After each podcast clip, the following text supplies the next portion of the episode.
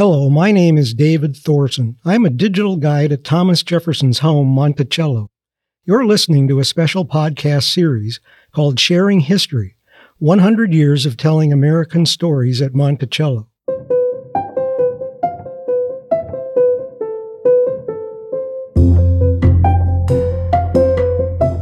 In this episode, we'll revisit a podcast entitled A Crusade for Monticello to explore how a Jewish family that traced its roots to colonial America saved and preserved Monticello in Jefferson's memory.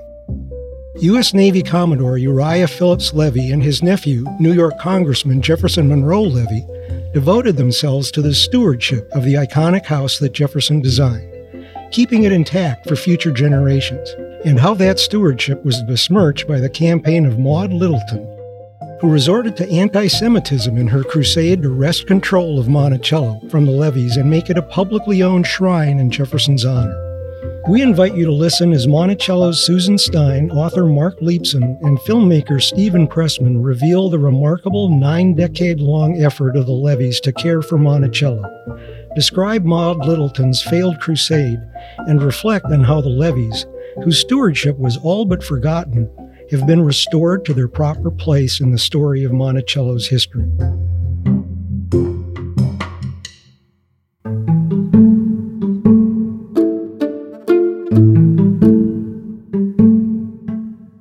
Thomas Jefferson, according to Mrs. Littleton, seemed to have been brushed to one side and to be fading into a dim tradition. Somebody else was taking his place at Monticello, she said, an outsider, a rank outsider. Hi, I'm Susan Stein. I'm the Richard Gilder Senior Curator of Special Projects at Monticello. I'm Marc Leepson. I'm a journalist, historian, and the author of nine books, including Saving Monticello, which focuses on the Levy family and this amazing story of how they repaired, restored, and preserved Monticello. Hi, I'm Steven Pressman. I'm the writer, producer, and director of a documentary film called The Levys of Monticello. On the afternoon of April 13th, 1909, it was Thomas Jefferson's birthday. Uh, a woman named Maud Littleton made the trip up the mountain to Monticello.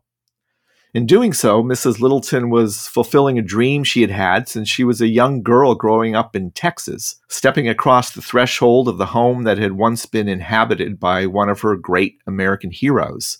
Mrs. Littleton had been in Charlottesville earlier that day, along with her husband, a guy named Martin Wiley Littleton, he was a prominent attorney from Long Island, New York. Mr. Littleton had been invited to deliver the annual Founders Day speech at the University of Virginia. And Mrs. Littleton was especially thrilled to have been invited to dinner that evening by Monticello's current owner, Jefferson Monroe Levy. But Mrs. Littleton's excitement quickly disappeared despite the warm welcome extended by Levy to her and her husband. I did not get the feeling of being in the house Thomas Jefferson built and loved and made sacred, Mrs. Littleton recalled later. I did not seem to feel his spirit hovering around those portals. My dream was spoiled. Visitors have been coming to Monticello since Jefferson's time. He was inundated with people who wanted to catch a glimpse of him as well as see this historic monument.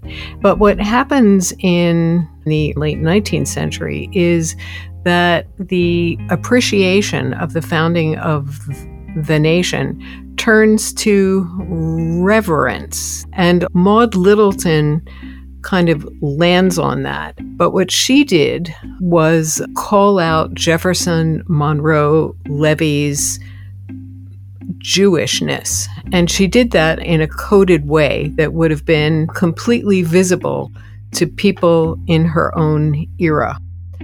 The use of that word sacred is charged because it indicates a connection to God and religion and, in a sense, to Christianity. So she's connoting that Jefferson Monroe Levy is different. But as I learned during the course of making my film, The Levys of Monticello, a home is always so much more than the dream and the realization of one man only. In the case of Monticello, to be sure, this magnificent architectural masterpiece originally emerged from Jefferson's imaginative vision. And yet, in the years that followed Jefferson's death on July 4, 1826, his home fell into near ruin not just once, but on two different occasions. And in each case, it was carefully repaired and restored by the Levy family. Uriah Levy and his nephew, Jefferson Monroe Levy, were members of one of the most distinguished Jewish families in America, with a lineage that dates back prior to the Revolutionary War, and with roots deeply embedded in American patriotism and service. Uriah spent 50 years in the American Navy, eventually becoming its first Jewish Commodore. He profoundly admired Jefferson for his views on religious liberty and Uriah Levy purchased Monticello in 1834, eight years after Jefferson died. By then, the house was already in serious need of repair, due primarily to Jefferson's mounting financial difficulties during the final years of his life. When Thomas Jefferson died, he was over $107,000 in debt, and the family just didn't know what to do. The family who inherited was his daughter Martha and his favorite grandson Thomas Jefferson Randolph, known as Jeff Randolph. They were land rich and cash poor, and they just didn't have a clue of how to pay back this enormous debt. So after he died, they auctioned all of Jefferson's property, or nearly all of it.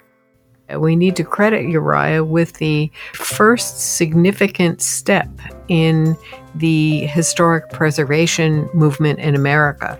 It's Uriah who, with his acquisition of Monticello, he's the first one to preserve a historic home of a U.S. president.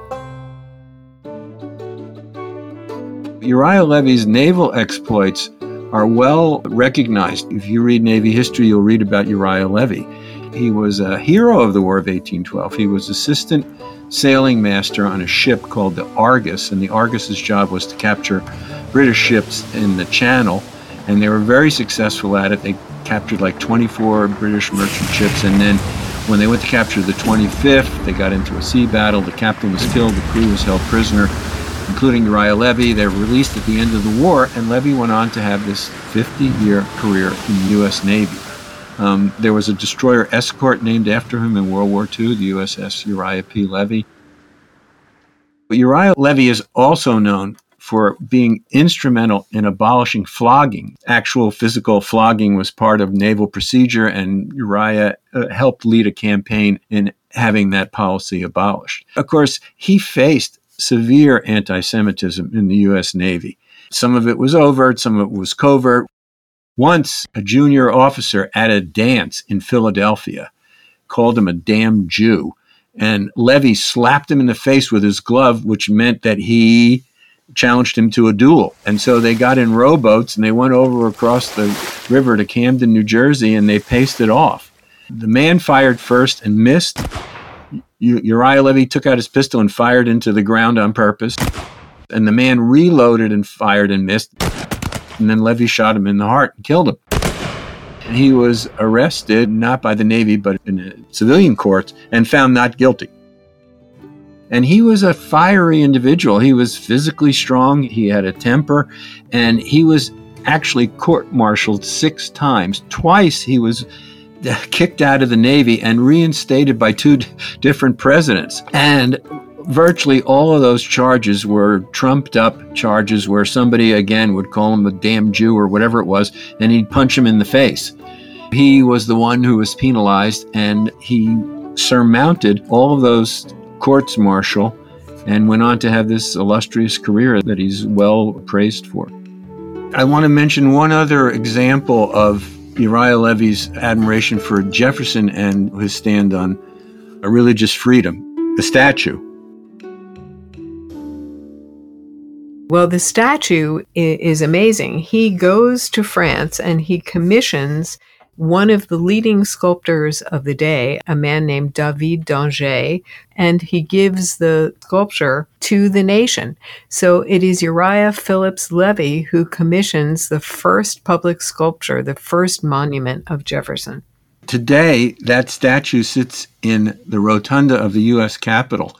Another aspect that we haven't talked about is that one of the things that Marc discovered in his research was that Uriah Phillips Levy was also a slaveholder. So, inasmuch as he is to be lauded for his dedication to the notion of religious liberty, he at the same time was blind to the rights of enslaved people. Uriah Levy died in 1862 during the Civil War, and the task of further restoration of Monticello would fall to his nephew, Jefferson Monroe Levy, who ended up becoming Monticello's new owner in 1879, following several years of devastating neglect in the aftermath of the Civil War. Jefferson Monroe Levy was named after not one but two presidents, Thomas Jefferson and James Monroe. And he just loves being the owner of Monticello. He's always inviting people up. He hosted two presidents, Grover Cleveland and then Theodore Roosevelt. He's hosting lunches and dinners. He's inviting bridge groups and the Daughters of the American Revolution. And he allowed tens of thousands of visitors to stroll around the mountaintop each year. There are also times when he's just sort of puttering around the grounds, and people have no idea who this guy was. And sometimes he would just start telling fanciful stories about Monticello. Uh, he had a sister who overheard him one day and she said, Why are you telling these stories? You know they're not true. And Jefferson Monroe Levy had a twinkle in his eye and he told his sister, People have come from miles around to look at Monticello. What's wrong with giving them a, a, a little bit of a story, even if it's not exactly the truth? That's the kind of guy Jefferson Monroe Levy was. He just loved Thomas Jefferson, he loved Monticello, and he just loved being up there on the mountaintop. He also spent hundreds of thousands of dollars to repair the house and the surrounding grounds. A national magazine praised Levy. Too much credit cannot be given Mr. Levy for his intelligent care of the home and grounds.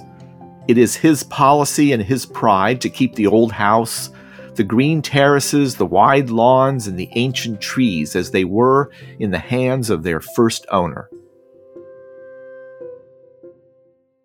Jefferson Monroe Levy was part of an economic and social scene in New York. He was a prosperous investor. He was a friend uh, of J.P. Morgan. And he was a three term member of Congress. He was a conservative Democrat from Manhattan. He was an extremely successful real estate and stock speculator to the point that by the 1880s he was a millionaire when there were maybe a thousand millionaires in the entire country. I, and then he did have this rich social life. He was always traveling off to Europe. I like to call him, you know, an early 20th century jet setter. He hung out with royalty and tycoons of business and made headlines with some of his business deals. He once bought the biggest diamond from a South African diamond mine.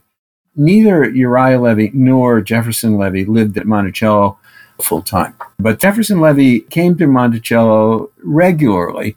He tried to make it a point to come every 4th of July and have an Independence Day celebration up there that included fireworks, music. They would invite the staff at Monticello and guests from Charlottesville to come up on the mountaintop, have a picnic. We have some evidence that Jefferson Levy would come out at the end of the evening and read the Declaration of Independence from Thomas Jefferson's music stand. One of the things that he should be most respected for is the very few changes that he imposed upon Monticello. Monticello's survival today intact is much due to the respect that Uriah and Jefferson Monroe Levy gave to the house. They did not add copious additions, they were not destructive of the original fabric. And that's something that preservationists really respect. The story of the Levy family and its ownership of Monticello also dovetails with the long history of anti Semitism in the United States. Within a few years of Mrs. Littleton's first visit to Monticello in 1909, she embarked on a national campaign to take Monticello away from Levy, with the aim of turning the place into a national shrine to Thomas Jefferson. Jefferson Levy was a congressman during the time that Maud Littleton was waging her campaign to strip him from owning Monticello. She had a bill introduced in the House of Representatives where Jefferson Levy was serving as a congressman to take Monticello away from him. She was a wealthy woman who had plenty of resources to devote to her cause, and by this time her husband, Martin Littleton, he was also serving in Congress alongside Levy.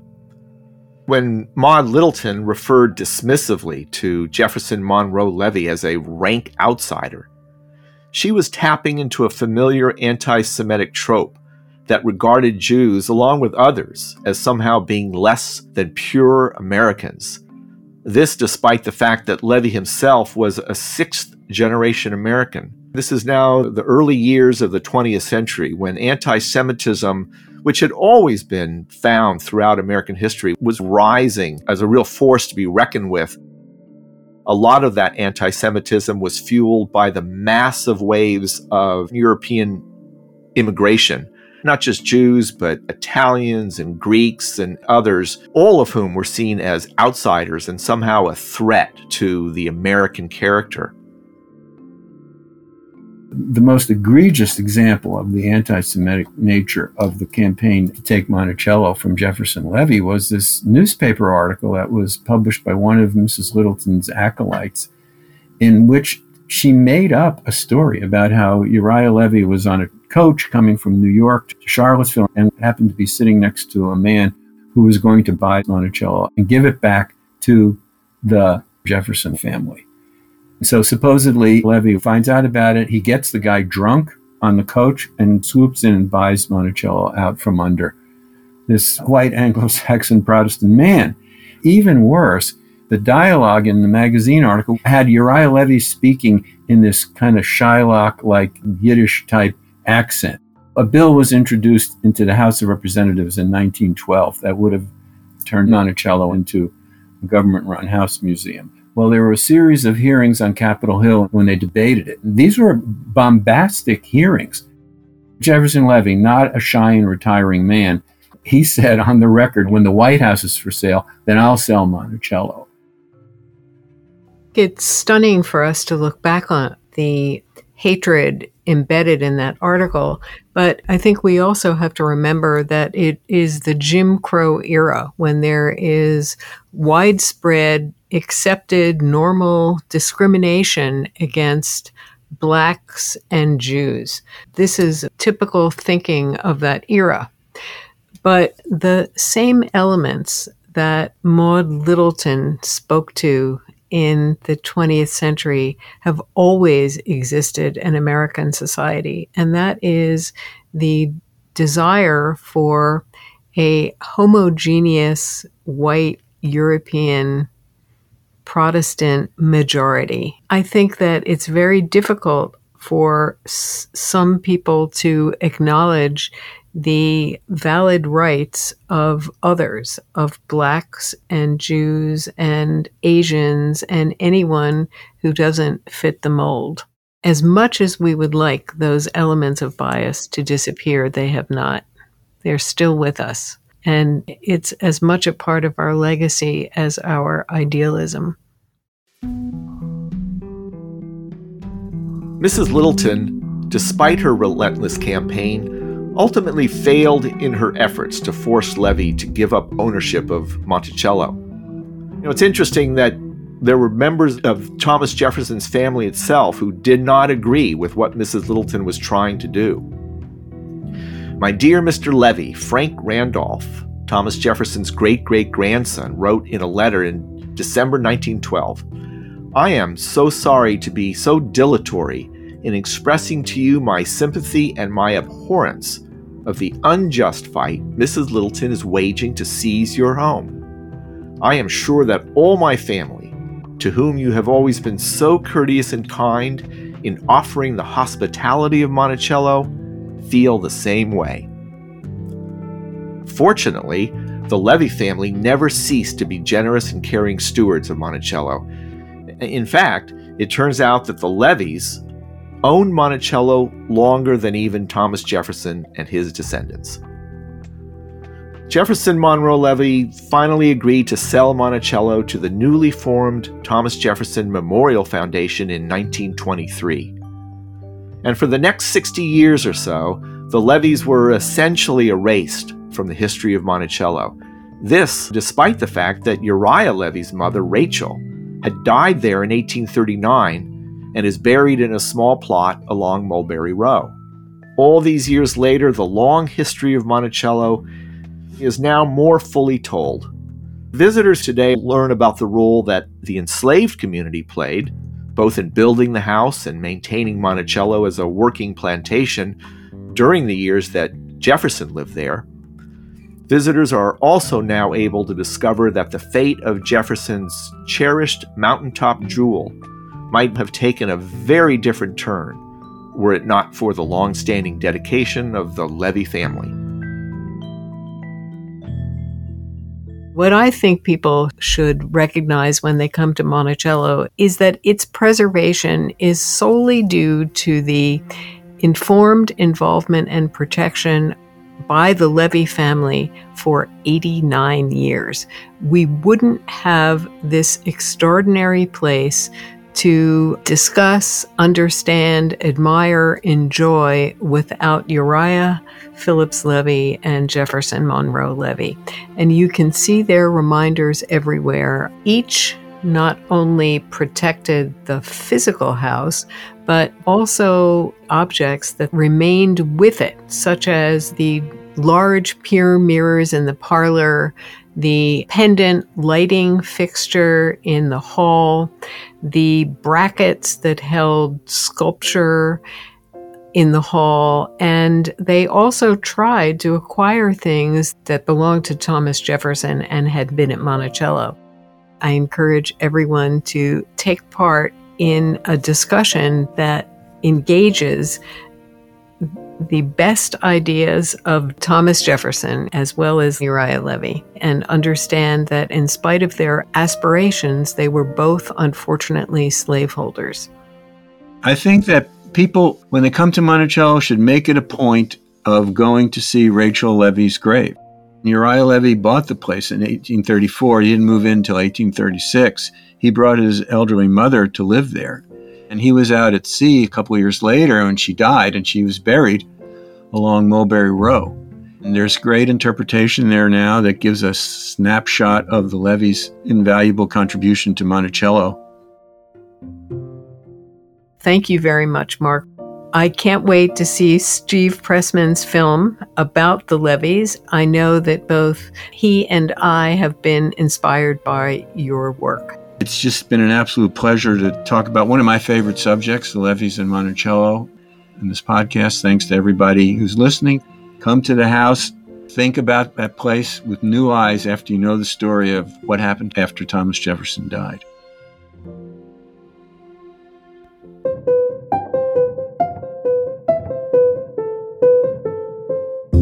Thanks for listening. Join us for our next episode where we'll learn how the Thomas Jefferson Memorial Foundation, after acquiring Monticello, not only started novel fundraising projects and spearheaded the restoration of Jefferson's reputation, but embarked on a never ending effort to restore the main house and its service rings, the gardens, Mulberry Row, and the grounds and structures of the greater Monticello plantation.